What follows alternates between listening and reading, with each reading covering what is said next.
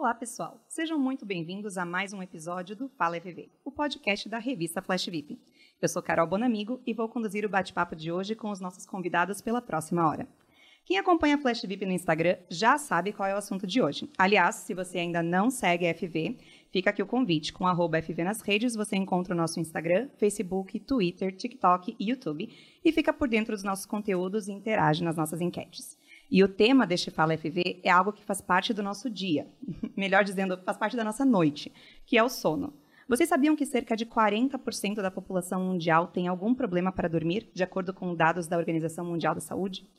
Agora é aquele momento da gente sentar, refletir como tem dormido, se está tudo certo, se a gente está de fato conseguindo descansar mesmo e como isso afeta a saúde a médio e longo prazo. Para conversar conosco sobre isso, trouxemos três médicos especialistas no assunto. Vamos começar apresentando o Dr. Rodrigo Kohler, otorrinolaringologista, médico do sono e mestre em ciências da saúde. Dr. Rodrigo, seja bem-vindo ao Fala FV. Obrigado, um prazer enorme estar aqui com vocês. Quem também está aqui conosco é a doutora Amanda Costa, médica otorrinolaringologista, especialista em sono, presidente da Associação Brasileira de Sono, Absono, subseção de Santa Catarina, médica do tráfego e mestre em saúde da criança. Doutora Amanda, obrigada pela sua presença aqui no Fala FV. Oi, Carol, obrigada. É um prazer estar aqui com vocês hoje. E para fechar nossa roda de conversa, trouxemos de volta a doutora Rafaela Pavan, médica psiquiatra e especialista em saúde mental no contexto multidisciplinar, em dependência química, em dor e em sono. Doutora Rafaela, bem-vinda de volta ao Fala FV. Obrigada pelo convite, sempre que quiser. Ótimo. Acho que eu falei errado, na verdade, é médica do trânsito, né? Não do tráfego. Do trânsito é mais bonito. Do trânsito é mais bonito, né? Mas antes de iniciar o nosso falatório de hoje, eu quero também dizer que este episódio do Fala FV conta com o apoio da Rádio Chapecó, que completa 75 anos de atividade. A rádio acompanha de perto o crescimento dessa cidade e se tornou um importante meio de comunicação para seus habitantes. Rádio Chapecó FM 100.1, a voz dos chapecoenses por muitos e muitos anos sempre cumprindo seu papel social e contribuindo para o bem-estar da cidade e das pessoas.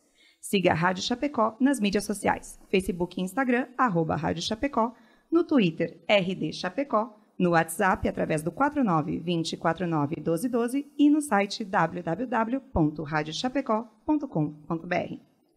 Que chique, agora a gente tem patrocinador. então, vamos dar início aqui ao nosso falatório aqui no Fala FV. Eu quero só dizer assim que eu estou muito contente por ter conseguido juntar esse time de profissionais aqui hoje. Todos vocês participaram, né, inclusive da matéria de capa da, desta edição da revista Flash VIP, edição número 102, com uma matéria sobre saúde do sono. E, assim, é, é um tema riquíssimo. Uh, conversei com cada um de vocês individualmente, agora vamos ter essa mesa aqui de bate-papo, porque tem muita, muita coisa para falar que não deu para colocar nas seis páginas da revista impressa. Então, eu já convido quem estiver nos assistindo ou nos ouvindo que vá lá no nosso site, fvcomunica.com.br, que consegue ler a matéria completinha por lá na íntegra. E a questão é, então, nós conversamos sobre muitas coisas, né? Mas uh, é uma coisa que ficou bem uh, claro, né? Que vocês três falaram é da importância do tratamento multidisciplinar quando se fala em saúde do sono. Então, por isso também que temos aqui os três médicos falando conosco, né? E outra unanimidade que foi, né, que vocês três falaram, foi da questão que nós estamos vivendo hoje numa sociedade que está negligenciando muito o sono, que está vendendo sono barato, que foi uma coisa, inclusive, que a Amanda falou também. Uh, outra coisa também que o Dr. Rodrigo disse foi que, na nossa entrevista, que existem hoje cerca de 100 distúrbios do sono, divididos em sete categorias. Não vamos falar dos 100, mas vamos falar de alguns. Então, vamos iniciar aqui com o básico. Além do nosso merecido descanso, então, qual é a importância do sono para o nosso dia a dia? Quem quer pegar aí essa peteca? É, primeiro, eu estou lisonjeada aqui, estou com colegas que eu admiro pra caramba, doutor Rodrigo e doutora Rafaela. E é muito bom isso. Que bom se a gente pudesse falar mais, trocar mais ideias sobre sono. Eu acho que a gente não viveria essa pandemia de distúrbios do sono que a gente vive hoje em dia.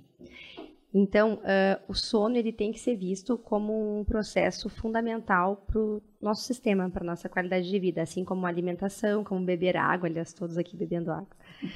Uh, então, o sono ele faz parte disso. Então, o sono ele não é um desligamento, ele não é um estado homogêneo, ele não é um estado passivo.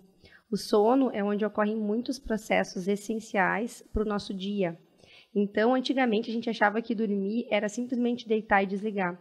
Só que hoje em dia a gente já entende que dormir é um dos processos mais complexos que nós temos, né? É durante o sono que a gente secreta muitos hormônios, é durante o sono que o nosso cérebro faz uma faxina, é durante o sono que a gente produz o hormônio do crescimento, o hormônio masculino testosterona, durante o sono que a gente organiza o nosso humor, que a gente organiza o nosso sistema cardiorrespiratório.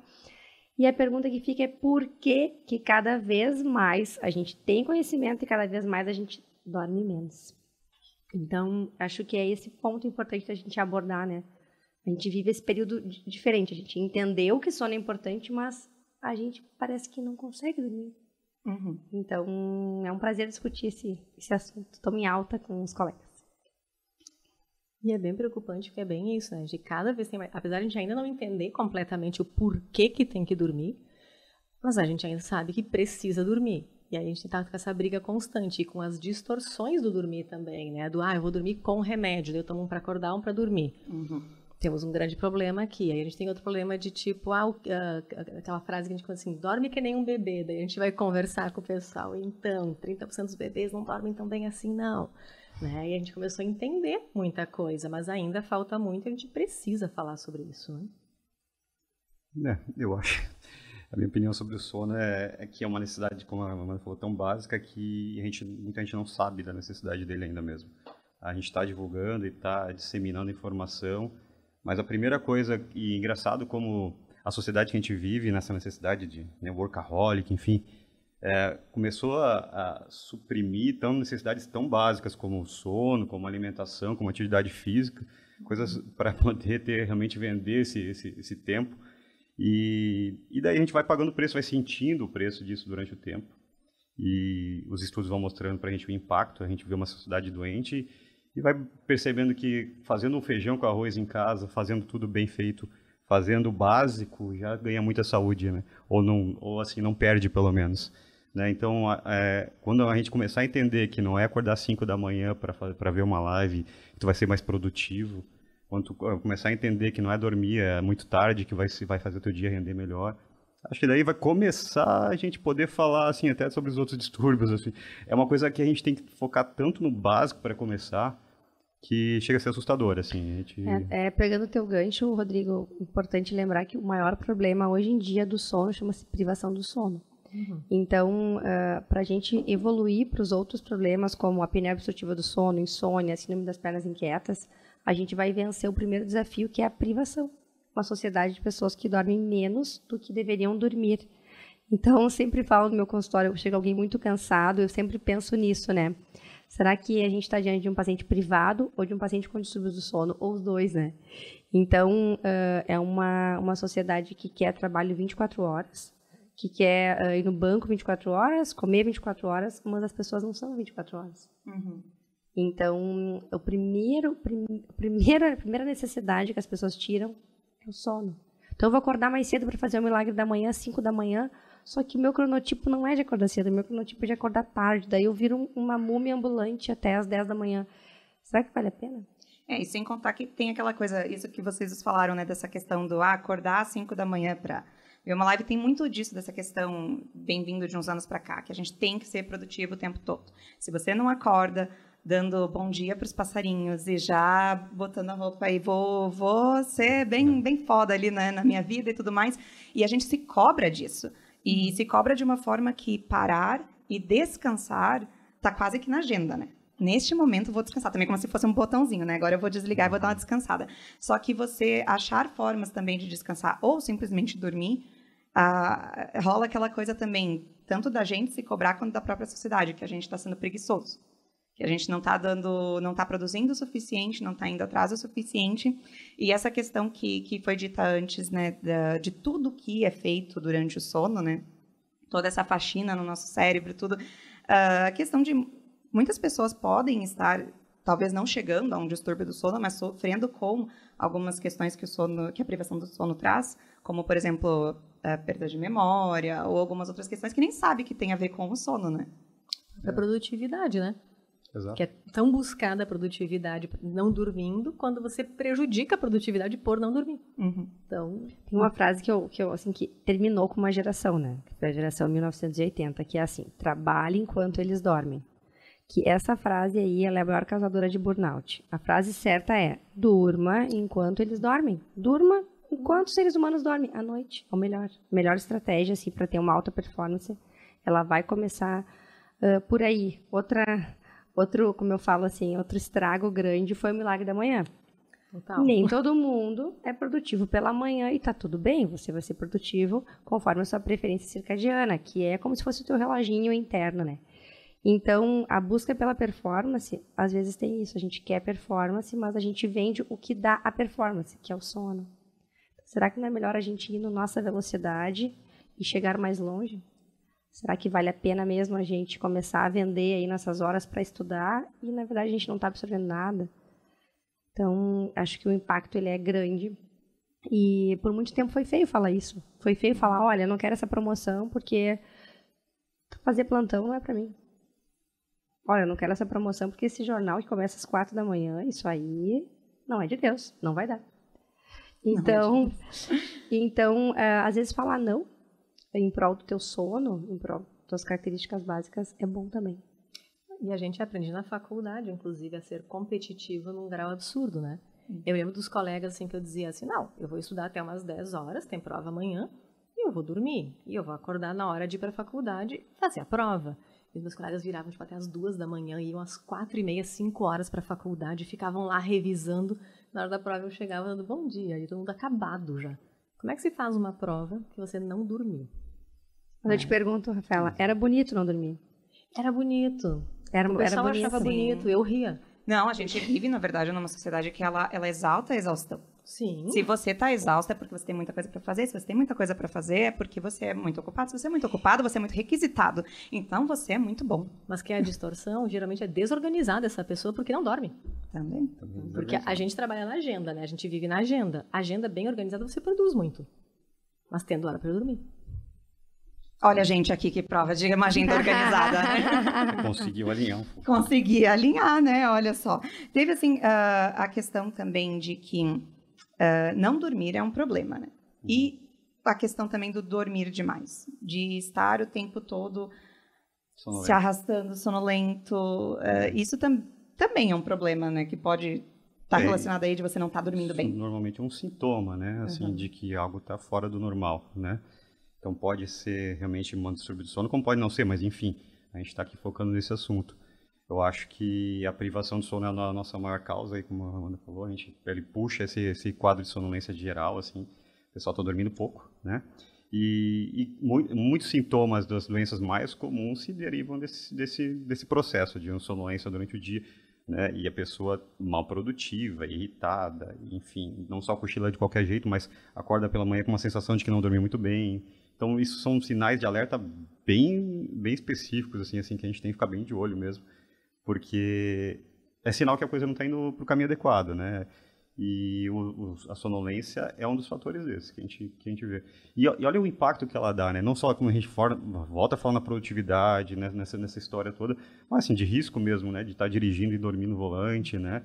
De estar tá fazendo um, um, procedimento e realmente não, não ter aquele rendimento que aquela produtividade poderia ter. Então tem muita coisa envolvida aí que a nossa sociedade tem que dar uma, um olhar com mais carinho, né? E nos transtornos, a narcolepsia, né? Que às vezes as pessoas dizem, ah, eu devo ter narcolepsia, porque eu durmo muito fácil em qualquer uhum. lugar. E é privação, na verdade, né? Uhum. Narcolepsia é exceção. Uhum. Eu tô, não, mas eu tenho um diagnóstico de narcolepsia. Eu digo... e sabe que, que ficou tão comum viver assim, que as pessoas, elas acham que elas estão normais. Hum. Então, às vezes, tu, tu fala assim com um paciente, uh, paciente dormiu na sala de espera, por exemplo, aconteceu até hoje comigo. O paciente dormiu na sala de espera, ele dormiu ali uns 10 minutos, né? Nós observamos que ele dormiu. E aí eu perguntei, uh, então, seu João, o senhor tem sonolência? O senhor se sente sonolento? Não, doutor, eu tô ótimo. Perguntei para a esposa, o João costuma dormir nessas situações? Sempre.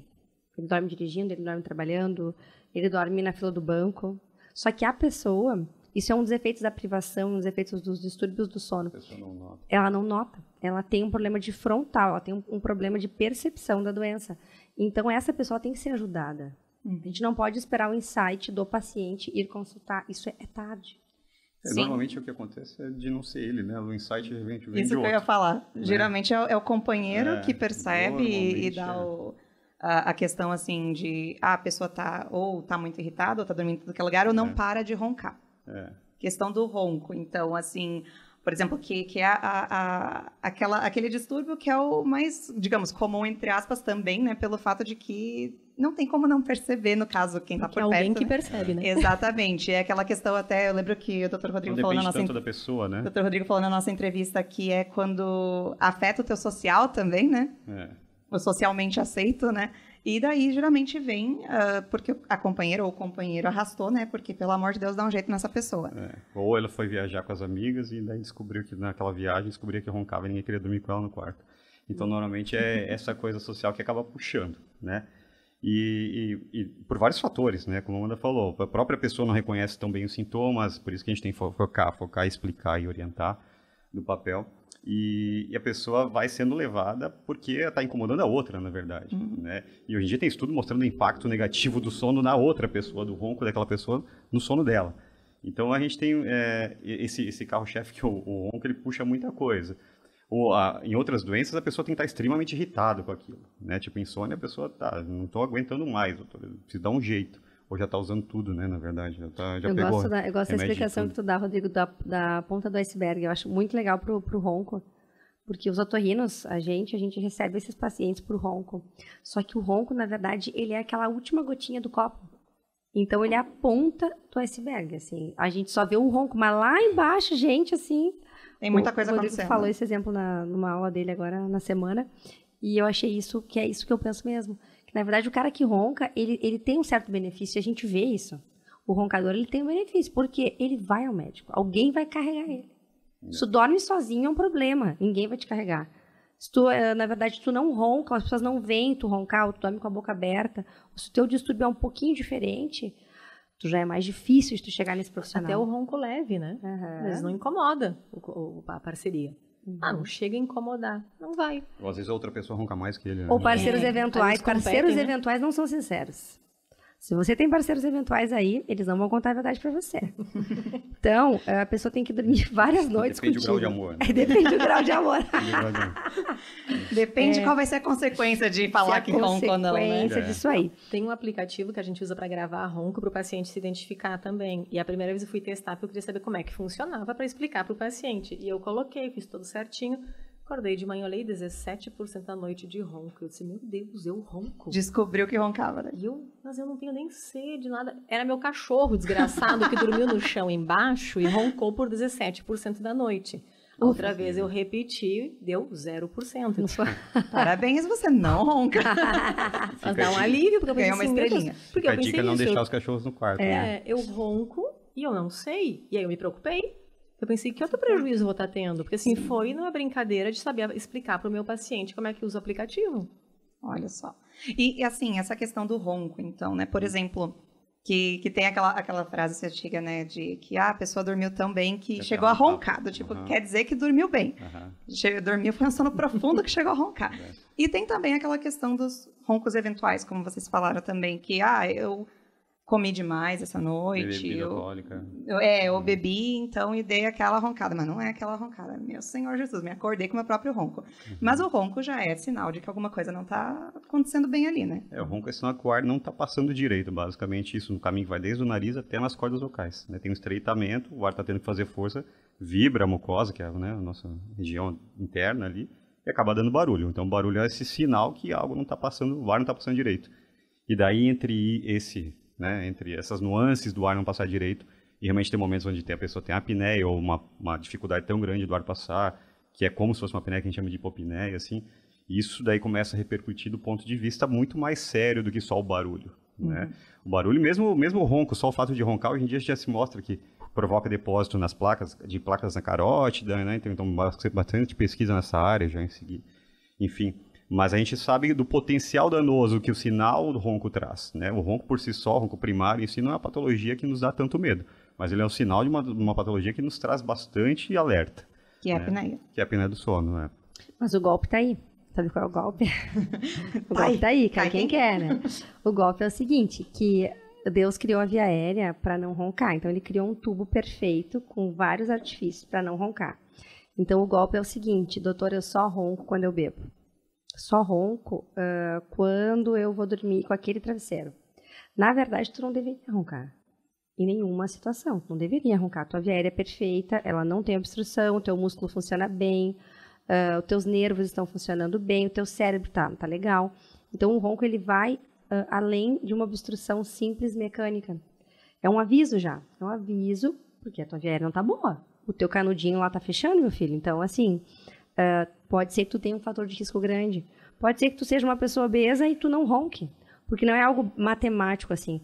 Eu tenho uma amígdala grande, eu tenho uma obstrução e sou obesa, eu vou roncar. Não é matemático. Existe muita gente magra que não tem amígdala grande, não tem adenoide, que não deveria roncar e ronca.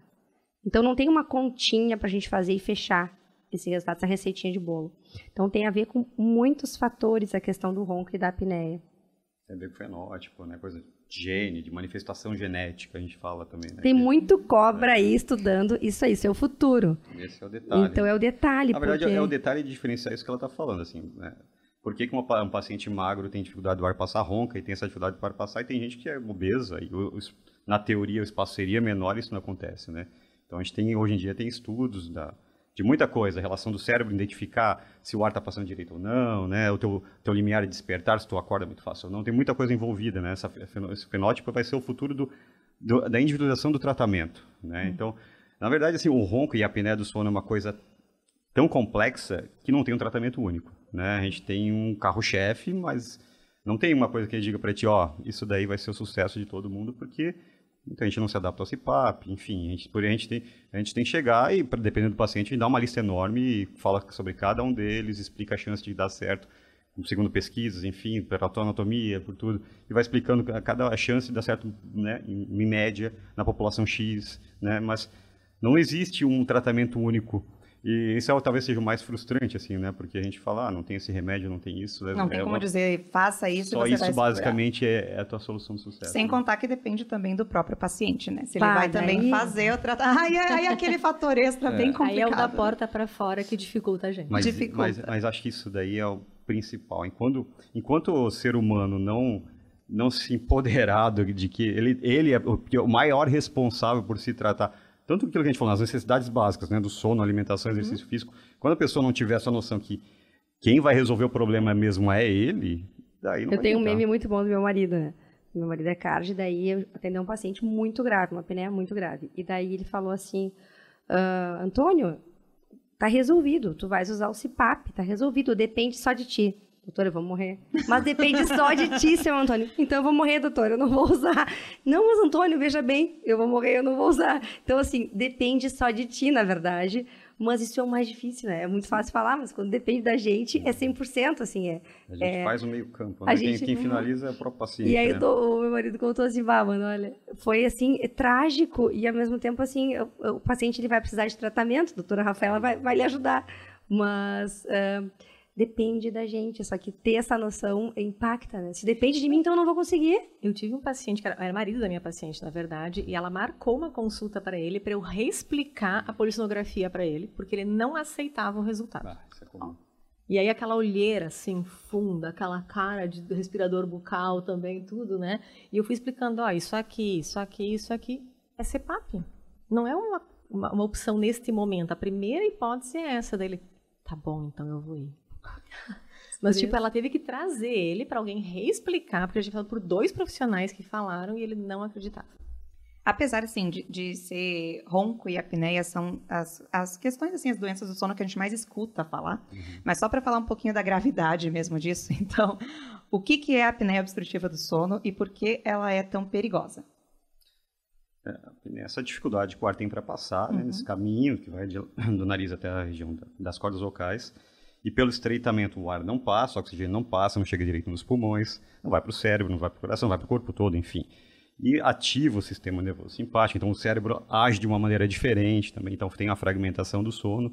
E todos esses fatores, somados à relação hormonal, que também, como ela falou, acaba sendo impactada, tudo, aumenta a tua chance de arritmia, infarto, derrame, pressão alta, câncer, diabetes. Então, isso só, mas na verdade, só a apneia isoladamente já é um fator de risco para a morte. Então, quem tem apneia e não tem nada, já morre mais cedo. E ela ainda favorece que essas outras doenças que matam, que, né, que, ma que matam, que faz morrer mais cedo, ela favorece elas acontecerem. Então, por isso que é um... A gente fala que tratar a apneia do sono, e tem um colega nosso neurologista, o Dr. Alnei, aqui na cidade, que também fala isso, é, é prevenção, né? A gente está prevenindo uma, uma morrer mais cedo, prevenir tendo um, né, algum distúrbio, ó, esse acidente vascular cerebral, uma coisa assim. Um, Sequelas que vão Exato. levar a morrer mais cedo. Se Exato. isso não ligou um alerta em vocês, eu não sei é. o que, que vai ligar. Mas, assim, é, é preocupante mesmo. É, né? Eu gosto de, de, números, acho que números ficam bem, assim, claro, né? Então, 60% da população brasileira diz que dorme mal. 60%. 30% da população brasileira tem apneia obstrutiva do sono, que é uma doença dentro de um mundo de doenças. No Brasil, estima-se que são 49 milhões de pessoas. Só apneia, galera, só apneia. E dessas 49 milhões de pessoas, 80% não sabe. Não sabe que tem apneia. Tá aí caminhando, dirigindo ônibus, indo no trabalho. Então essas pessoas, elas não sabem, apesar de tanto que nós falamos, elas não sabem disso. Então nós estamos falando de um problema só. Então, nós poderíamos falar sobre insônia, poderíamos falar sobre narcolepsia, poderíamos falar sobre vários distúrbios do sono. Só que a gente não consegue subir esse degrau, a gente não consegue sair dessa doença tão prevalente, tão avassaladora, que é a apneia obstrutiva do sono.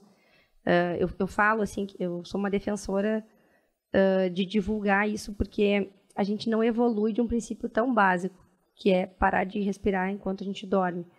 Como nós vamos evoluir para doenças mais raras, se a gente não a gente não consegue, a gente está nessa dificuldade ainda de diagnóstico de uma doença que deveria ser como pressão alta. Uhum. É, e a gente não pode culpar nem só os pacientes, né? Claro. A gente está divulgando para a classe médica também, né? Então, também. na medida que o clínico, o colega que trabalha na, na ponta ali, começar a observar o dano disso, ele vai, vai encaminhar, ou vai pedir exame, vai orientar já o paciente a procurar auxílio já começa a ajudar bastante. O, o meu prontuário hoje eu tenho uh, que entra automático. Toda vez que eu vou abrir um prontuário, já entra com cinco pilares da saúde mental, que hum. é sono de qualidade, alimentação, atividade física, rede de apoio e o, e o mindfulness, que é o autoconhecimento, né? Uhum. E eu falo para os alunos, às vezes, assim, comecem a fazer assim, ó, sono, atividade física e alimentação.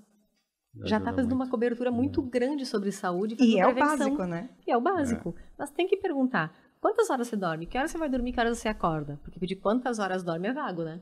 É. Eu digo, que horas você dorme? Ele diz, ah, depende. Não, qual que é a média de hora que você dorme? Acorda Sim. durante a noite, né? É, assim, faz atividade física? Quantas vezes por semana? Ah, não faz. A gente não é feito para ficar parado, né? Teve um estudo agora que a gente falava muito da questão da atividade física, que melhora o sono, inclusive, né? Uhum. Que, por exemplo, a gente achava sempre, como é que é? Que fazer atividade física uh, melhora a qualidade da saúde mental. E um dos estudos mostrou que não é bem assim, que fazer, não fazer atividade que piora a saúde mental. Então, tipo, assim, não é uma opção. É que nem dormir.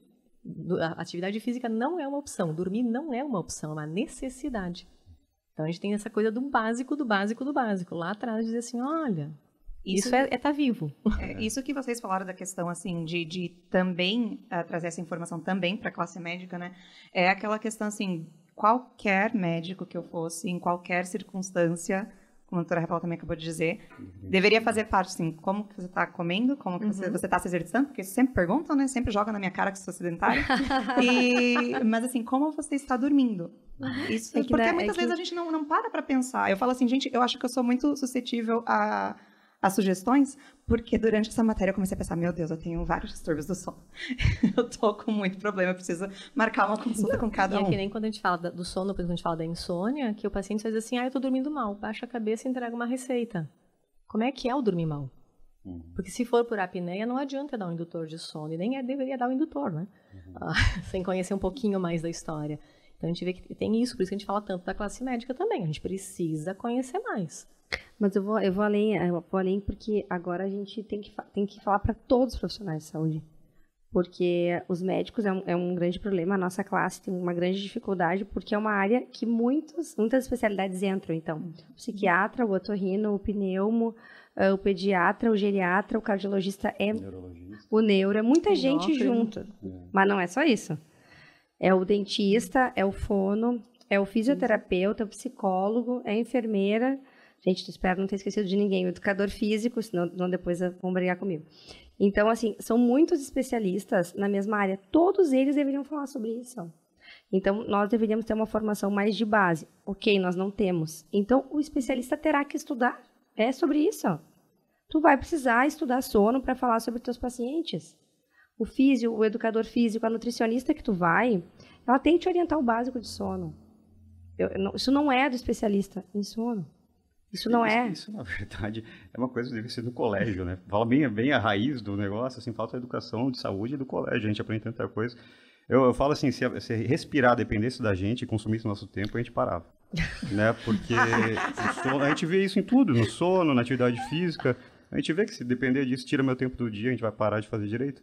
Então, acho que falta informação e é por isso que a gente está todo mundo aqui falando sobre isso, que falta do básico, assim, né? Do, do pai falar para o filho, não vamos, vamos botar só toda a pressão em cima do professor, mas o pai falar para o filho, né? Entender e, e, ter essa coisa em casa, dar o exemplo, né? Muitas é que, Rodrigo, dá trabalho. Dá trabalho. Ah, dá muito, né? Dá muito trabalho. Tu colocar o teu filho para dormir antes das nove da noite, gente, dá muito trabalho. Eu tenho, tenho dois filhos sempre, do Rodrigo também. Eu sempre conto da minha amiga que me mandou uma foto de um pote de gomas de ursinho de melatonina. Ah, 10 miligramas. Não era apenas Outro desserviço à né? sociedade. E ela me mandou. E eu não conseguia ler. Sabe quando acho que era um bloqueio meu? Eu não lia a palavra melatonina. E ela disse assim: Eu posso dar para os guris isso aqui? E eu disse: Mas o que, que é isso? E ela falou melatonina. Eu disse: Não. E eles não precisam de melatonina, precisam de rotina. Se fosse açúcar, já gostar. Se, é, uma semana que ela organizou a rotina dela, os meninos se organizaram. É que existem verdades duras de engolir, né? Uh, a gente vive uma vida muito atarefada e que parece que os filhos não cabem. Só que, na verdade, é o contrário. Né? A gente tem que organizar em função uh, dos filhos. Então, eu escuto muito isso, mas, Amanda, eu chego em casa às sete, escuto isso bastante no consultório. Eu chego em casa às sete, como que eles vão dormir às nove? Falam, vamos ter que ver os filhos em outro horário, né? Vamos ter que ter um outro momento, porque as crianças estão dormindo muito tarde. Então, a gente não faz as regras, essas são as regras. As crianças precisam dormir antes das nove da noite. Amanda sempre, ah, existem eventualidades, mas o ideal é que a gente mantenha essa rotina as crianças dormirem antes dos pais. Elas precisam de mais horas de sono, elas terão que dormir antes. E não só por quantidade, né? O horário de dormir, a gente já sabe uhum. que dormir esse horário é diferente do que ela dormir, dormir 10 horas. A criança dormir 10 horas começando às 7 da noite, às 8 da noite, enfim, é diferente dela dormir 10 horas começando às 10 da noite. Então a gente sabe do impacto tudo isso, crescimento, liberação hormonal, aprendizado, enfim, isso é um fato, né? Mas é, é aquela coisa, é a negligencial básico mesmo, né? Que a gente está falando várias vezes. A gente, agora a gente, a, a, a menor, a minoria dessa mesa não sabe do básico. É. Então, assim, Esse é o papel. Né? Vamos, né? vamos voltar aqui na questão da balinha. Melatonina. Não é balinha. É, né? eu, eu, eu, tinha isso anotado na nossa entrevista. A melatonina não é balinha. Hum.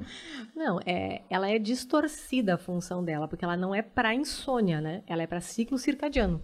É para ajudar o teu corpo a regular o acordado e dormindo. Então, tomar melatonina para dormir está errado. Salvo raras exceções que a gente usa, assim, coisas muito específicas, com muita investigação do paciente, não. Até uh, no, num dos congressos que eu fui, estava o, o Tipola, que é o pesquisador brasileiro da melatonina, mais de 20 anos, né? Ele estava muito brabo com a liberação da melatonina para venda, sem receita. E ele pontuou assim, alguém perguntou, mas por que essas doses tão altas que ficaram famosas se a dose fisiológica seria 0,2 miligramas? E o padrão de venda é 3, 5 e 10. Né? Então, ele disse assim... Só porque... um pouquinho acima. Só um pouquinho. Porque nos Estados Unidos ela é entendida como antioxidante. E o padrão americano, né? Que come errado, trabalha 24 por 7, não sei o que, e aí toma um antioxidante para ficar saudável. E aí foi divulgado. Para jet lag, talvez a gente possa usar uma dose um pouquinho mais alta, mas para insônia, nem tem indicação. Não, teve, chegou a ter estudo, é, pesquisador Prejuízo, né? divulgando né? usar mil miligramas de melatonina visando o efeito antioxidante. É, daí, e lembrando que, é, lembrando que é, é um hormônio, né? Exato, ela é um hormônio. Eu sempre pergunto o que, que ela faz no rim, quando o paciente me diz assim, ah, eu tomo, o que, que ela faz no rim? E eles, não sei. Pois é, mas tem receptor no rim, tem receptor no pulmão. Uhum. O que, que ela está fazendo ali? Já Se tem, você já não tem sabe... estudos importantes com atraso menstrual, com menarca precoce. O impacto não é só à noite, né? Ela é pode ser usada para eclâmpsia, né? Tem uhum. os estudos para fazer relaxamento uterino na pré-eclâmpsia. Então, e aí? O que, que ela está fazendo contigo que você não sabe? Né? Para ser só um antioxidante e dizer, não, eu vou dormir melhor. E outra, que ela dura duas horas. Então, o que, que adiantou eu tomar uma... Mas é, é o sonho, né, Rafael? O sonho, Sim, é, é, o, botão, sonho né? da vida. É o botão de desliga, Tomar né? um negócio colorido em forma de ursinho. E ela foi vendida muito com nessa... Não faz mal, né? No Isso. começo era muito essa Natural. coisa assim, um E agora teve a piora, né? Que foi é. o chocolate com a melatonina que foi lançado. que é um contrassenso em si. Mas, gente. Porque chocolate é estimulante, aí você tem mais açúcar, que é mais estimulante. E aí você coloca a melatonina para a criança comer chocolate antes de dormir. Aí entramos nessa questão também que foi unanimidade entre vocês. Eu vou sempre ficar citando o que a gente conversou em off. Quem quiser saber, lê a matéria na Flash TV. Mas é a questão, assim, do, da automedicação também. Que o paciente muitas vezes chega já cheio de coisa no organismo, tomando 10, 20, 100 vezes a mais a dose do que deveria, né? Uh, ou pegando tive, inclusive, exemplos na matéria falando né, da, da questão de que tomava remédio até da minha madraça para ver se eu conseguia dormir, porque estava assim num desespero de não conseguir dormir, que ia atrás de, de, tudo que é de que é remédio, que é alguma coisa que vai induzir meu sono, e daí de repente dava aquele apagão, mas obviamente não descansava nesse apagão e daí aquele ciclo, né? Que uma coisa também a, a, questão muito que foi no caso essa matéria acabou indo mais para esse lado né? Da questão também da, da ansiedade da insônia de toda essa parte também mais psicológica psiquiátrica né? Que também leva as pessoas a uma coisa leva a outra que leva a outra que leva a outra que leva a outra. Mas foi unanimidade inclusive até entre as, as fontes ali que falaram sobre os seus, os seus distúrbios que elas têm certeza hoje que se elas estivessem dormindo bem elas estariam no quadro clínico bem melhor. Uhum. Então, essa questão, falar um pouquinho dessa questão da, da, dos perigos da automedicação. Por onde começar? Vários. Vários. É, quando a gente fala sobre ansiedade, né, é muito comum o paciente de insônia vir falar de ansiedade. Tem um estudo do Instituto do Sono que coloca que ter insônia aumenta em 180% a apresentação de ansiedade. Só tratar o distúrbio do sono melhora em 50% os sintomas ansiosos e, e depressivos. Né? E a ansiedade é tida como se ela fosse uma vilã, ela não é. Ela é um uma questão de sobrevivência nossa, né? Só que aí vem isso, assim, ó, às vezes é uma noite de sono mal dormido, o paciente já pega o remédio da vizinha. É porque alguém falou, né, que é bom esse daqui. E a gente descobre, tráfico de medicação. É absurdo. A gente fica sabendo os pacientes chegarem e dizer assim, não, mas eu comprei sem receita. E diz, como? Uhum. Se é controlado. E tem um motivo para ser controlado, né? A gente vê, assim, essa, essa banalização da medicação também. Aí mistura um monte de coisa e bem que a gente estava falando, né? Tipo, é um para dormir, ou 15 para dormir e um para acordar. E aí você vai desregulando completamente. A fisiologia vai se perdendo, né? O funcionamento natural do corpo vai se perdendo. E a gente vê que é muito, muito comum os pacientes chegarem e dizer assim: ah, mas eu já usei isso, isso, isso, isso, isso. E você diz: por quê? Não tem nem função. E são esses contrassensos de medicação também, às vezes, no mesmo horário. Eu já peguei paciente tomando antidepressivo e estimulante de noite. Uhum. E aí se diz: é por isso que você não dorme? Você está tomando no horário errado. Mas me falaram que era para tomar um de manhã ou de noite. Eu disse, não, tá na bula, inclusive. É, e o remédio é o caminho mais fácil, né, Rafaela? Assim, é o interruptor, né? É, bom, fala, a gente vou deixar tu falar um pouco sobre isso depois, mas o que a gente sabe é que a, a grande parte do tratamento depende do paciente mais uma vez, uhum. né? E entender que não é o principal tratamento, não é o remédio, já ajuda bastante. Mas era mais fácil de conseguir, mais fácil de de não ter que investigar direito, do Sim. médico também é mais cômodo para todo mundo, né? E, e, daí começa isso. E daí ele vai depois vai tomar esse remédio para ele não caiu tão bem, vai experimentar outro, ou não teve efeito que ele esperava, retroalimenta um processo. E então a gente tem que entender que a pessoa tem que se entender para poder resolver o problema, né? Principalmente quando a gente está falando de insônia, a pessoa tem que se conhecer. Então é isso que eu acho que o caminho primário, né, o básico, né, quando a gente fala de, de, insônia, acho que é a pessoa entender, entender estar presente, não ficar sofrendo com o futuro, com o passado, é, são coisas assim que, que a gente E entender o que, que é insônia, né, porque eu canso de pegar pacientes que eu faço actigrafia, que é, é. O, que é o exame que a gente consegue ver um padrão de sono vigília do paciente, a gente consegue colocar em gráfico isso, né, e eu pegar Achei assim, muito legal, inclusive. É quando... legal. uh, e a gente pega assim, a gente diz assim, ah, eu durmo péssimo. Aí você pega e mostra assim, você dormiu 9 horas e 53 essa noite. Nessa aqui. Nas outras você dormia 8 horas. Mas a percepção de sono, né? Que a percepção é uma outra coisa e tem a ver com personalidade, com uma série de outros fatores psíquicos. E aí, às vezes, você tem que chegar e dizer assim, não, a gente vai fazer o exame para te mostrar que não está fechando essa história.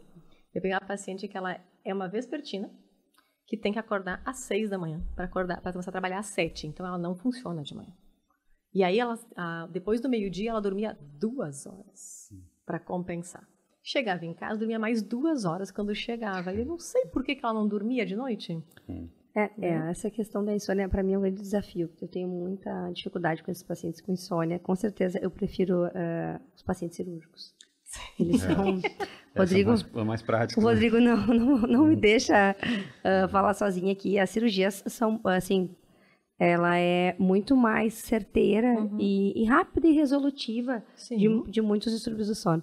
Mas uh, a é- insônia. É, a ter- é a terceirização do, do problema, né? Isso. Daí o Exatamente. médico vai resolver pra mim, né? verdade. Exatamente. Só que o problema é que, é que muitas vezes a Se ele insônia. for bom. É, exato. É, se ele for bom. O problema é que a insônia ela vem acompanhando muitas doenças. Sim. E, e a gente tem que falar para o paciente que como que ele vai dormir se a vida dele tá ruim. Exato. É, Sabe, é, para você dormir bem, você vai precisar abrir mão daquele trabalho horrível que tu vai. Você vai precisar parar de ir no futebol às 11 da noite. Não vai dar, amigo. Sabe? Uhum. Então, na verdade, eu brinco que a insônia é uma doença que a gente precisa abrir mão, né? Qual É. o seu nó? O que está acontecendo? Ah, olha, eu brigo muito com a minha família, eu moro na casa do meu sogro. Bem, essa é a nossa prioridade. Vamos precisar sair da casa do sogro, sabe? Vai ter que se mexer para mudar ter a que se vida. mexer. Então, vamos ter que ir no psiquiatra, vamos ter que fazer terapia cognitivo-comportamental, né? Então, é, é terapia tem esse desconfortável. problema, né? Que depende do paciente cumprir as regras. Né? Exatamente. É desconfortável, só que é, é, às vezes a pessoa precisa ir ao médico para ouvir isso. Olha, sua vida está ruim, esse trabalho que você é humilhado, você deveria sair. É Tá que uma fazendo coisa mal. é quando o médico diz assim, tem alguma coisa fisiológica tua que é ruim, mas assim, não é culpa tua e a gente vai arrumar. Mas é você dizer assim, não, o modo como você está levando a sua vida tá todo, Tá tendo Errado. consequências. né? Então e isso você precisa mudar, aí é um pouquinho diferente, né? E a questão da insônia, acho que rola muito essa questão de que você vai ter que se policiar e fazer toda essa questão para sempre, né? Digamos assim, É rotina? Exato, porque você vai ter assim, não, eu, eu entendo que se eu fizer isso, ou se eu, eu. Eu vou ter esse gatilho, eu vou ficar ansiosa, eu não vou conseguir dormir, eu vou não sei mais o quê. Então, o que, que eu vou ter que fazer dentro da minha rotina para que eu durma bem? E, né, vamos e venhamos, né? Lidar com rotina é meio complicado, principalmente quando ela tem a ver com o nosso benefício, né? Porque a Sim. gente adapta a nossa rotina para todo mundo, menos pra gente, né? Menos pra gente. E, e acho que são as escolhas. Então, daí esse paciente chega, a gente fala para ele sobre escolhas, fala para ele sobre rotina, fala para ele que ele não pode dormir o final de semana inteiro e segunda-feira acordar às 5 da manhã. Então, a gente fala, ah, assim, ah, fatos desagradáveis para o paciente, mas é o nosso papel. Tela, é aquele celular. meme, né? Que o responsável pelos seus problemas está no espelho. Então, então a insônia, eu acho, para mim, né, como, como otorrino, ela é uma área muito desafiadora. E os meus pacientes mais desafiadores, eles têm insônia. Então, estou sempre estudando e sinto que estamos evoluindo, mas não tão rápido. É, e é todo, assim, na, na psiquiatria gente acaba em todas as consultas repetindo mais ou menos a mesma coisa, tá? E o que, que você fez? E o que, que você fez? Até uma hora que diz assim, às vezes tem paciente que chega, que eu sempre brinco, né? Chega assim, ah, vai ficar braba comigo. Eu digo, o que, que, você, que, que você fez comigo? Contra mim? Ai, que eu parei o remédio. Sigo dormindo bem. Aham. Tipo, no meu sono não vai atrapalhar isso. Né? E tem- a gente também tem que aprender um pouco isso, né? Do, dizer para o paciente, mas é a tua vida, é tua responsabilidade. Não adianta jogar para mim, não adianta fazer a cirurgia e não fazer os cuidados pós-cirúrgicos. Vai ter consequências. Então, É doído, né? É doído escutar. O, pessoal, o problema é seu, na verdade. Você tem que resolver o eu sempre problema. digo, eu sou intermediária, eu não sou causa nem consequência. Eu sou intermediária que eu posso te ajudar com conhecimento técnico. E aqui acaba até onde eu vou. Da porta para fora, é tudo teu. E às vezes a gente encontra, a gente investiga o paciente, às vezes a gente encontra, por exemplo, uma alteração de tireoide. Mas vou dar o exemplo da tireoide, o paciente me diz, doutora, mas não é minha tireoide? Opa, não é a tireoide. Tadinha, São tireoide teus horários. culpada, né? São os teus horários que estão muito ruins. É, essa, essa, esse teu trabalho, workaholic, há cinco anos, é, que tu não melhora, enfim. A tireoide tá legal. Ah, eu vim aqui achando que era tireoide. Não É, tem nenhuma cirurgia para fazer. achar- tu quer achar um problema, né? É um problema Não é assim. fácil resolver. Doutora Amanda, mas É, não tem uma cirurgia para fazer? Tu operou meu vizinho, não tem cirurgia para ti, amigão. E Você falou uma coisa bem interessante na nossa conversa na, na entrevista, que eu até peguei aqui, transcrito. Amo. Doutora Amanda disse, abre aspas. Não, você falou uma coisa bem interessante sobre a questão do jet lag social. Que não adianta que o fim de semana faz parte da semana. E que não adianta você vai lá e no fim de semana trocar o teu perfil assim, digamos, vou ou vou aproveitar para dormir a semana inteira no fim de semana, ou vou aproveitar e só fazer festa o fim de semana inteiro e vai chegar segunda-feira, aquele meme, né, do Garfield, eu odeio segunda-feira. Quem fala eu odeio segunda-feira tem que consultar. Vamos começar assim, tá? Primeiro tapa na cara. Mas é, mas isso é muito real. A gente vê, o Rodrigo vê muito, a Rafaela vê muito, Uhum. tenho certeza. Que é isso, tu tem uma Fora os vida, vespertinos, eu não verdade. perdoo. tu tem uma vida ruim durante a semana, tu tá devendo horas de sono no banco do sono. Final de semana, tu encontra as pessoas que tu gosta. Passou, passou cinco dias sofrendo, vivendo no limite, tu encontra as pessoas que tu gosta. Aí tu vai sair, tu quer beber muito, tu quer dormir tarde, tu quer festear, mas esses não são os teus horários. Tu não vai recuperar aquelas horas perdidas. Aí tu vai segunda, terça e quarta, muito ruim, né?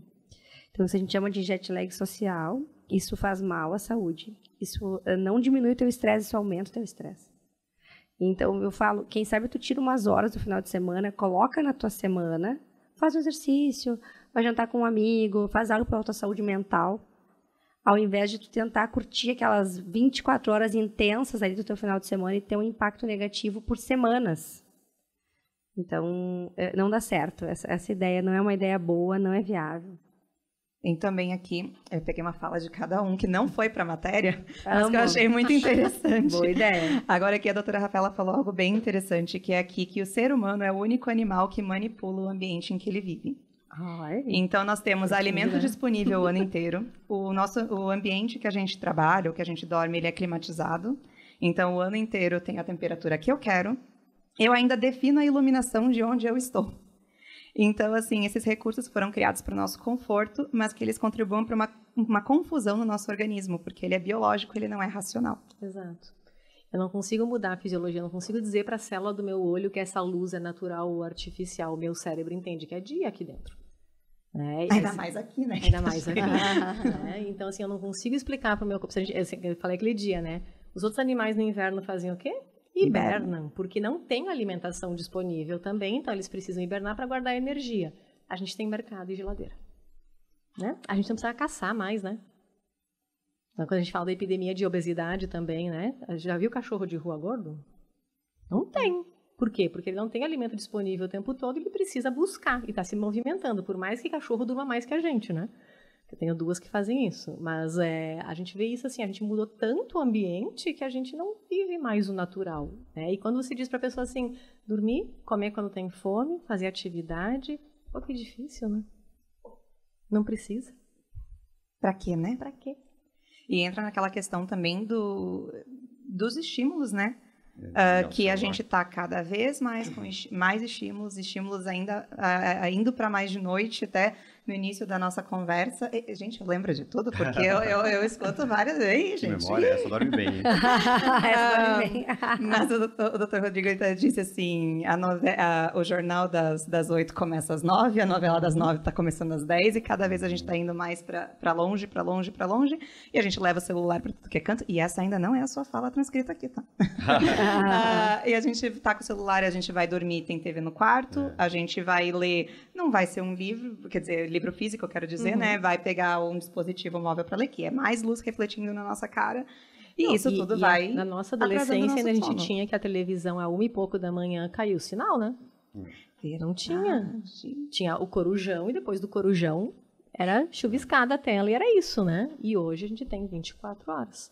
A- a- eu acho que a da, da tela a gente vai ter uma semana, um dia de sono só sobre tela. o futuro é só sobre. Olha, um dia que todo mundo souber o básico, a tela vai ser o veneno, porque é, se a gente soubesse o impacto que está tendo, é absurdo. Assim, a gente está falando não só a- nos adultos, mas em crianças. Criança. Então, é, tem muito estudo falando. Bom, adolescente, tem, tem um estudo americano, se não me engano, falando que 50% deles para à noite, em algum momento da noite, olha o celular pra, Olhar ou para responder mensagem, ou para ver é, e-mail, ou mesmo para dar uma olhada no, né, no Instagram, enfim.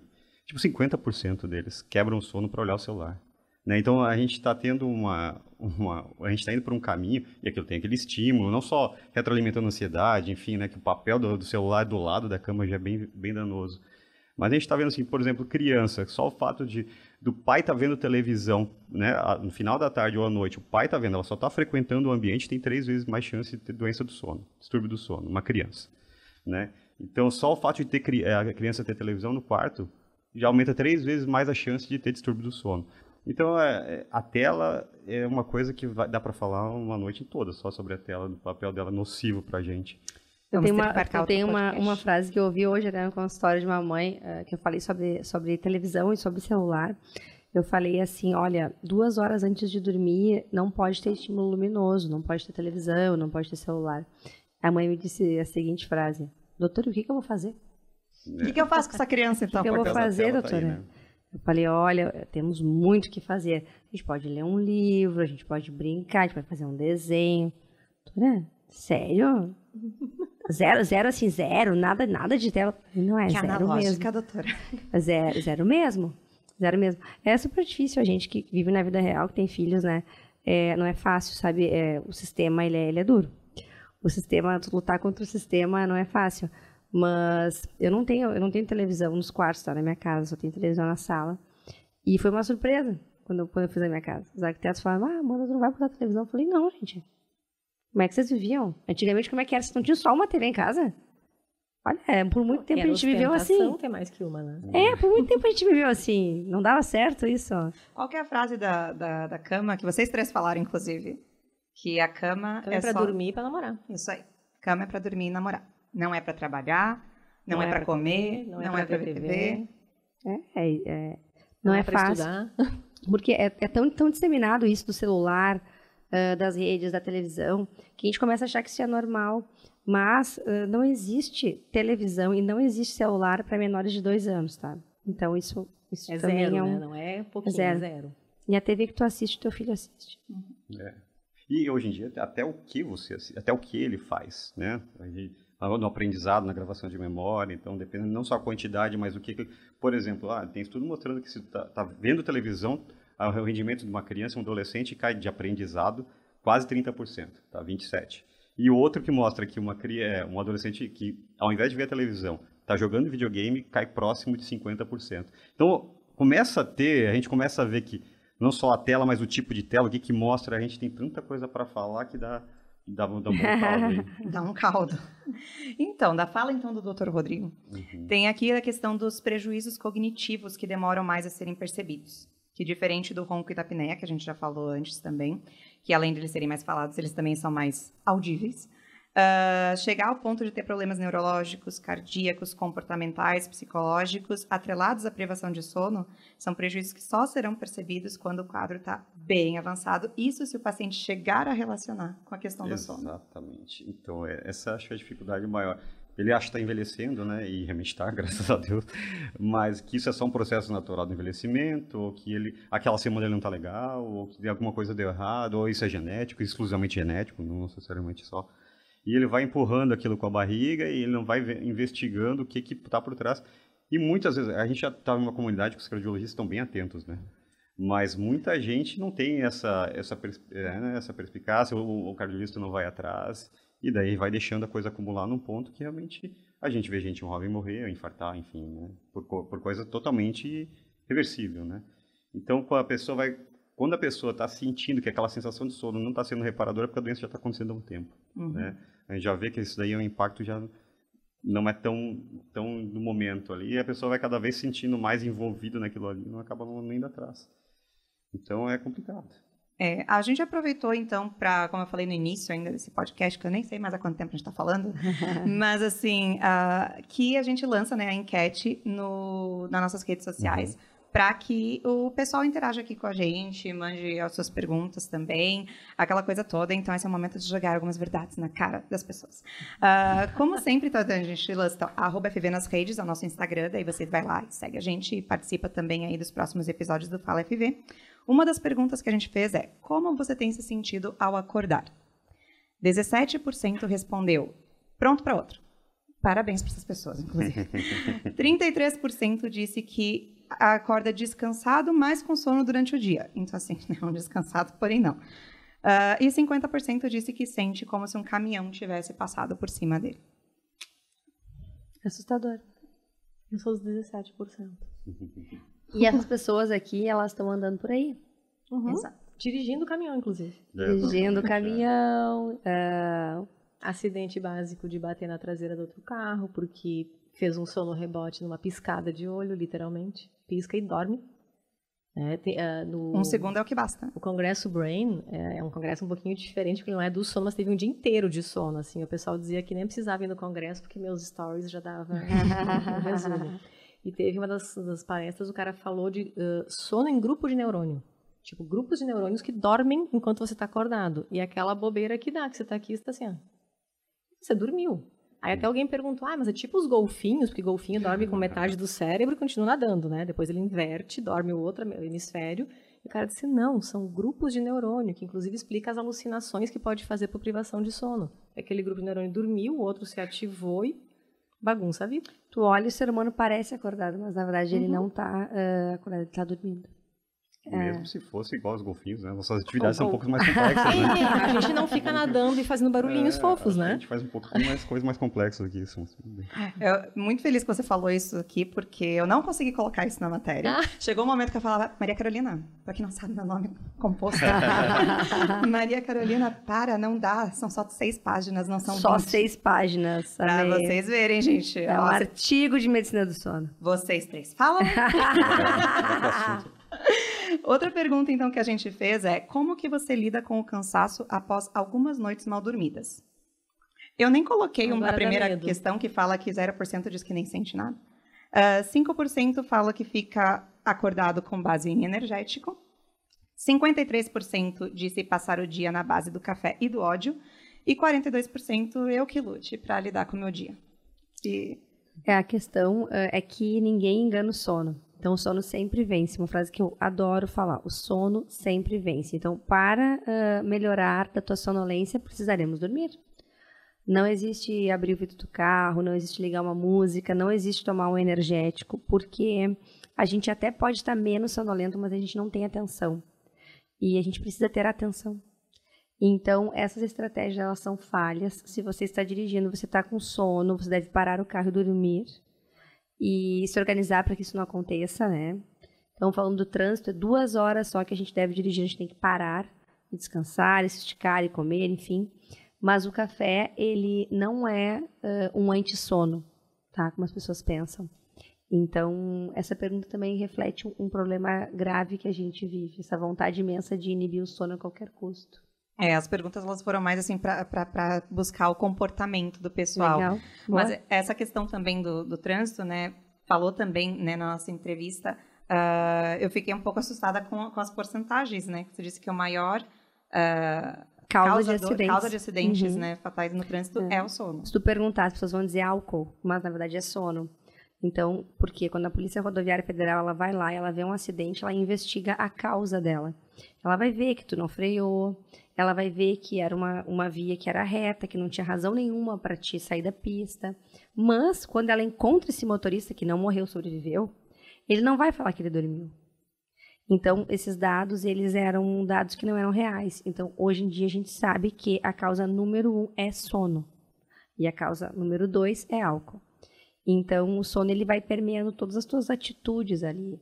Como o Rodrigo falou, sistema cardiovascular, sistema psiquiátrico, o teu humor, uh, a questão do teu peso e a questão da tua vida. Tu pode morrer dirigindo. É, e a própria privação do sono, né? Se fica uma noite, menos quatro horas de, é, de sono, o teu impacto é tão negativo como se estivesse embriagado. Né? E se, se se estende por uma semana com menos de seis horas de sono, é a mesma coisa. Então, é como a Amanda falou, a gente investiga tanto o álcool e deixa passar o básico, assim, né? De, de o que está tá levando uma coisa. Então, assim, se vai viajar, pelo menos dorme bem no momento interior, né? Se vai, vai, é, vai descansado, exatamente. Ou, como ela falou, para. Né? Tá, tá com sono, para. Tu tá correndo risco para ti, para os outros. Então, é. Exato. Ah, então eu não estava tão errada. Muitos anos atrás eu falava essa questão. Parece que eu tô bêbada de tanto sono. Não. Ah, é, é o teu desempenho assim de atenção, de raciocínio e principalmente reflexo é bem semelhante a estar tá embriagado. Ai, que doido. E a terceira perguntinha foi: quando o sono demora para chegar, qual é a sua tática? 33% admitiu tomar remédio para dormir, um relaxante muscular. 48% disse que assiste televisão até cair no sono. 14% afirmou já ter passado várias noites em claro, não tem aí uma tática, simplesmente fica sem dormir. E apenas 5% disse que procura ajuda de um especialista. Se for relaxante muscular, está até um pouco tranquila de ver. né? É, o... Porque o remédio para dormir é aquilo que a gente disse, né? O interruptor de desliga a força. E aí a pessoa vai esquecendo o processo de sono que a gente falou lá no começo. É um processo ativo o dormir. Não é que você desliga e está apagado. É um processo de você ir dormindo, teu cérebro ir se preparando. Então, quando as pessoas usam a medicação, que são as drogas Z, principalmente as mais famosas e mais mal prescritas que a gente tem, é justamente isso. Esquece o processo de dormir. É, não é o padrão eu dormir em um minuto, dois minutos. É 10, 20, até 30 minutos eu posso levar para pegar no sono e tá normal. Aí o pessoal quer que em dois minutos. Aí vai lá e. Porque assim, o que, vocês assim, que, uh, demora para chegar no sono? Quanto? Que assim, é uma assim, pergunta que a gente faz, às vezes, né? Quanto eu, que é demorar? Acho que, principalmente a história da TV e tudo, a pessoa não se prepara nem durante o dia para dormir, né? Exato. Então, assim, tu não pode, a gente até comentou, né? tu não pode ficar um segundo sem fazer nada. Você uhum. pega o teu celular, tu tá no elevador, tá pegando o teu celular para ver o Instagram. E, enfim, ou, ou mandar mensagem, enfim. E daí chega na hora de dormir, daí teu cérebro pensa, bom, agora eu vou despejar tudo que a gente tem que resolver agora. E daí começa aquela agora coisa. Né? Então, na entender, verdade, na verdade, né? Isso que tu falou, Rodrigo, me lembrou de algo que eu li também, que não é que o teu sono está ruim, é a tua vida está ruim. É. Na verdade, não é só o teu sono, tu não está só com dificuldade no teu sono. Só que tu pega no teu sono porque é o único momento ali. Sim, ele faz parte uhum. do teu dia, né? Então, tu, tu, não come no horário que tem que comer, tu não toma tua água, tu não faz o exercício, tu não vê a tua família, tu não faz nada por ti. Mas o problema é que tu demorou aí para dormir. Exato. E então, daí não tem essa paciência, pensar, né? né? É, bem isso, começou não tem essa paciência. Daí começou eu vou a pensar e você diz assim, às vezes assim, a gente fala, olha, são coisinhas da TCCI. Tem um bloquinho do lado da tua cama que quando aquelas coisas de urgência aparecer, anota que você não vai resolver agora de noite. Vai ser amanhã que você vai resolver. Anota, pessoal. Não mandem mensagem para vocês mesmos. Não, anota. Sim, que aí faz um estímulo audível, né? Assim, eu escutei o apito, então é algo que eu devo estar acordado para resolver. Não. Pega um bloco, papel e caneta ou lápis. Não, e sabe, é bem pré-histórico. E tem algo cria que... um grupo com ela mesma para mandar as coisas. E tem algo que, que tá, saiu de moda, mas deveria voltar, que é o ritual do sono. Então, Total. a questão de fazer uma oração, uh, te conectar, rezar um terço, ler um livro não trabalho, pensar coisas boas, escutar uma música relaxante, fazer uma massagem. E, gente, me acessem para mais dicas. Dicas de ritual de sono. Porque parece que o que a gente tem que fazer antes de dormir agora é, é checar o celular. Uhum. Ficou tão pobre isso. É, era, um, era um momento tão legal. Aquela coisa tão gostosa de fazer um chazinho. Faz o chazinho. Doutora, chá de quê? Pode escolher. Não, e curtir Mas faz o, o chá. Curtir o momento, é, essa, todas essas ideias, assim, são para tu viver o momento presente, uhum. né? E não ficar Tomar se remoendo um banho, outras relaxar, coisas. vestir é. o pijama, aquela coisa que, assim, o cérebro vai entendendo esses sinais. Amo, Estou poder do pijama. banho. Estou vestindo pijama. Na pandemia a gente teve esse problema, né? Que o pessoal trabalhou de pijama e reclamava que não rendia. Ah, você está falando para o cérebro que está descansando. Visualmente. E aí como é que você quer produzir? E aí na hora de dormir, ligava a TV. Deita então, na cama, sim. sente a cama. Uhum. E o home office virou teu quarto, né? Como Exato. a gente falou, não é nem home nem office, né? Então... Aquelas coisas que a gente diz assim, ó, de arrumar a cama. Né? Tem as coisinhas assim de você pegar, deitar. Aquela cama convidativa, né? Isso. Né? Não, é tipo, tem migalha é de fazer, comida. Para fazer tudo isso demanda tempo. É. E as pessoas, elas, elas esqueceram, como o Rodrigo falou, não é, não é o chá de camomila. É legal, camomila é legal, uhum. pode fazer. Mas, Mas é um assim, ritualzinho, né? É um ritual, tu vai te prestar, esquentar tua água, colocar na tua xícara, te sentar, tomar o café, ou tu vai tomar o café deitado, olhando o celular. E com as crianças também, né? Uhum. Então, vamos ler um livro antes de dormir, né? Um momento que você vai estar interagindo com a criança uhum. e fazendo algo bom para todos, porque você uhum. também se acalma, né? Uhum. Não deixar o celular até ela dormir, né? Até dormir vendo o celular, né? Tá. Uh, e por fim, né, então a gente pediu para o pessoal mandar também algumas perguntas. Eu sei que a gente já está bastante tempo falando, mas então eu vou pegar pelo menos umas, umas duas, três aqui. Opa! Senão o pessoal não interage mais com a gente. Tá Depois bom, vai dizer a Carol, a Carol não leu a minha pergunta, não é? Hum. Então, uh, tem aqui uma questão que foi levantada de um distúrbio que a gente não falou, né? Que eu suponho que seja desse. Ter pequenos espasmos musculares nas mãos e nos pés é normal? E o que fazer para resolver?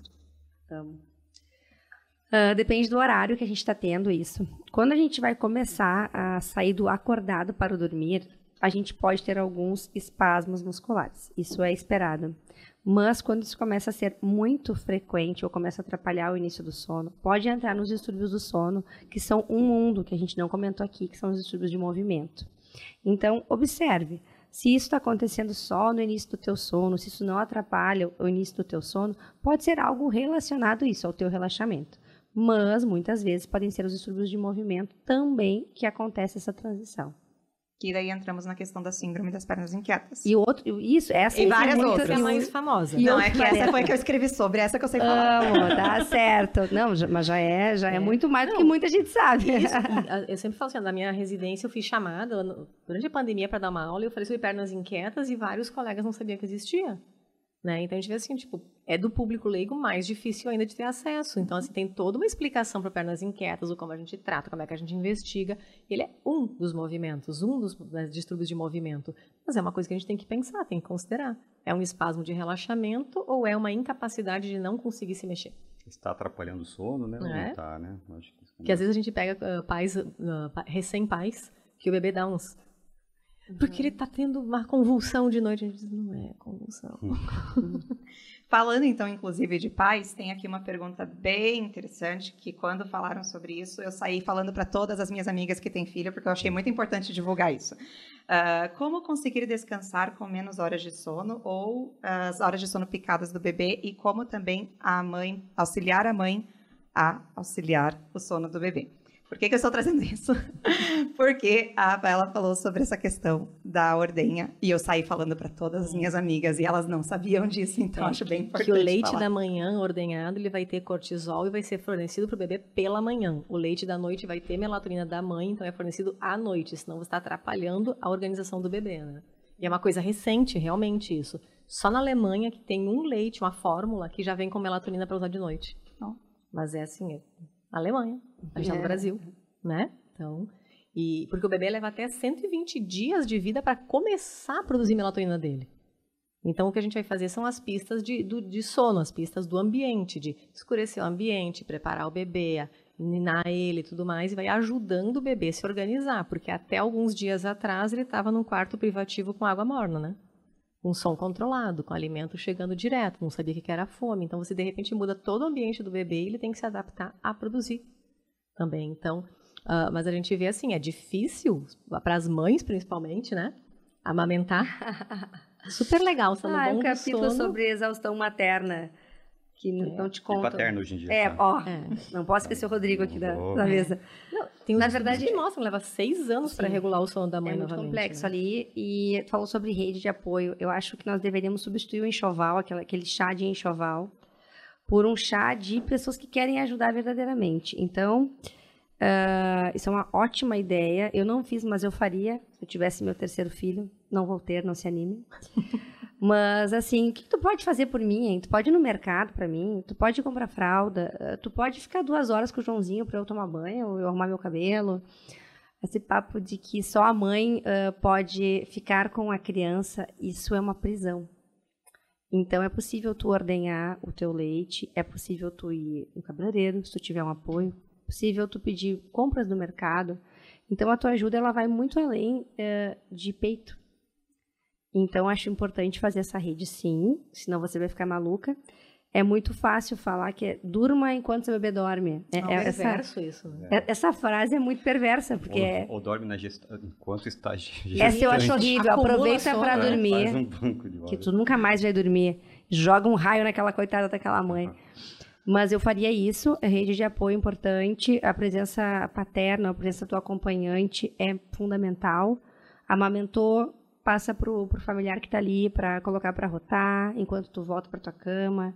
Enfim, existem estratégias. É, é muito pobre falar que depende só da mãe. Uhum. Para criar uma criança precisa de uma aldeia. Então tem que achar a tua aldeia. Procura a tua aldeia, porque é fisiológico. Esse bebê imaturo, ele vai precisar do teu apoio, mas você vai precisar dormir antes. Muitas vezes tu tem que ensinar ele a dormir, né? E demora. Né? Muitas vezes tu tem que ensinar a dormir. Não viciar, assim, com atividades que não ah, botar toda vez no colo para nanar, para fazer dormir toda vez no colo. Bom, enquanto ele tem dois meses de idade é uma coisa, quando ele tem 10 anos é outra, né? Então a gente... Haja abraço. É, um ano já tu já vai sentir. O Rodrigo, viu, pai de dois, É. o pai de dois fala. E daí tu tem que entender que ele, ele, ele- muitas vezes eles precisam, né? Entender que tem que ficar quase dormindo, tu bota na cama, não dormindo ali para ele entender que ah, momento, ambiente relaxado, enfim. Tem muita coisa assim, né? Muito detalhe, né? Na, no ensinar a, dorm- a criança a dormir. Mas o que tu não pode é, é, pô, botar ele no carro para ficar levando para dormir, ou botar no carrinho à noite para sair pela, pela cidade andando Pular na ele. bola de pilates até o filho dormir. É complicado. São atitudes que você não vai conseguir fazer às quatro da manhã. É, E a gente vê. isso, Não, falou. quando Uma funciona coisa é uma coisa- maravilha, né? Mas- Uma coisa às 8 da noite, né, Amanda? Outra Às coisa 20 quatro da horas todo mundo quer embalar, dar colo, né? Mas às quatro da manhã tá a mãe lá, querendo Não. dormir. E tem aquela pergunta que o pessoal fala assim, quando é que meu filho vai dormir a noite inteira, né? A gente responde, nunca. O que acontece é que ele aprende a voltar a dormir sozinho. É diferente, não é? Nenhum de nós dorme a noite inteira. A gente tem micro despertares, que seja pra gente mudar de posição na cama, é um micro despertar isso, né? Só que não atrapalha. E aí a criança vai aprendendo isso, ela, ela mesma se fazer dormir. É diferente de dormir a noite inteira. Então essa é a sacada também. Vocês têm que substituir esse chá, que na verdade não vai trazer muito benefício para vocês, por um chá rede de apoio e por uma consulta no pediatra sobre sono do bebê. E aí vocês vão pegar assim conhecimentos muito importantes e que não não tá no WhatsApp. Não tá no WhatsApp, Não não no Google também. Não tá no Google, vocês vão ter que entender com pessoas que realmente. E o bom é fazer isso antes do bebê nascer. Se preparar para esse momento que vai ser bem importante. Olha só, pessoal, muitas. Gente, a gente poderia ficar aqui até amanhã, fazer assim, todos os episódios desse ano falando sobre saúde do sono. Inclusive, quando eu terminei de escrever a matéria, eu falava pro Nando, eu falava, Nando, a gente devia ter feito uma série de reportagens. Dava para ter feito uma só sobre insônia e ansiedade. Daí dava para ter feito uma só sobre a saúde do- do- da, da mãe. Dava para ter feito uma sobre, então, ronco e apneia. Dava para ter feito uma sobre a questão da medicina do trânsito. Dava para ter feito muita matéria. Mas então, a gente está aqui com esse podcast que já durou mais de uma hora. E assim, gente, ah, eu quero só agradecer vocês, né, por terem ah, disposto aí do tempo de vocês e todo esse conhecimento maravilhoso. Para mim, assim, extremamente enriquecedor. Eu tenho certeza que quem está ouvindo também, está assistindo a gente, ah, se ficou dúvidas, pessoal, mandem, a gente faz chegar até os doutores. Tá os arrobas também de todo mundo na descrição, então também vocês também podem chegar até eles, se for o caso. Mas também, se, se quiserem que a gente volte aqui, olha eu já, já marcando compromisso para vocês, né? já tô marcando aqui o compromisso. Se quiserem, a gente volta. E Eu a dou um gente já jeito tá com roupa de vir. né? Já estamos com a roupa de vir. Então, eu gostaria de agradecer a vocês três por estarem aqui hoje e conversar, trazer um pouquinho desse conhecimento tão amplo que vocês têm sobre saúde do sono, que é tão importante falar sobre. E dizer que né, as portas aqui estão sempre abertas. Eu me sinto honrada, Carol, obrigada. E por ter esse momento com colegas que eu admiro tanto. Muito obrigada. Sempre ótimo a gente poder falar sobre o que a gente adora, né? Ah, Então é muito fácil pra gente, assim, realmente são colegas que a gente admira e que é um assunto que a gente precisa falar e foi um convite muito, muito carinhoso da tua parte. Eu quero agradeço também, acho que foi a presença de todos aqui é fantástico.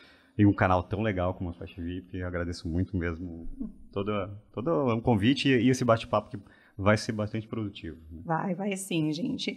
Então, assim, lembrando que este episódio do Fala FV teve o apoio da Rádio Chapecó FM 100.1. E para quem está nos ouvindo ou assistindo, espero que tenham tirado proveito de todas essas informações. Quem quiser saber ainda mais sobre saúde do sono, volto a repetir que a matéria completa que saiu na revista Flash VIP está disponível na íntegra no nosso site www.fvcomunica.com.br. Convido todos vocês para seguir a Flash VIP nas redes sociais, interagir com a gente, participar das nossas enquetes e ficar por dentro dos nossos conteúdos. Repetindo para quem esqueceu no início, com arroba FV nas redes, você encontra o nosso Instagram, Facebook, Twitter, TikTok e YouTube. E é claro, curta, comente e siga o Fala FV na plataforma que você está nos acompanhando. Muito obrigada pela companhia e até o próximo Fala FV.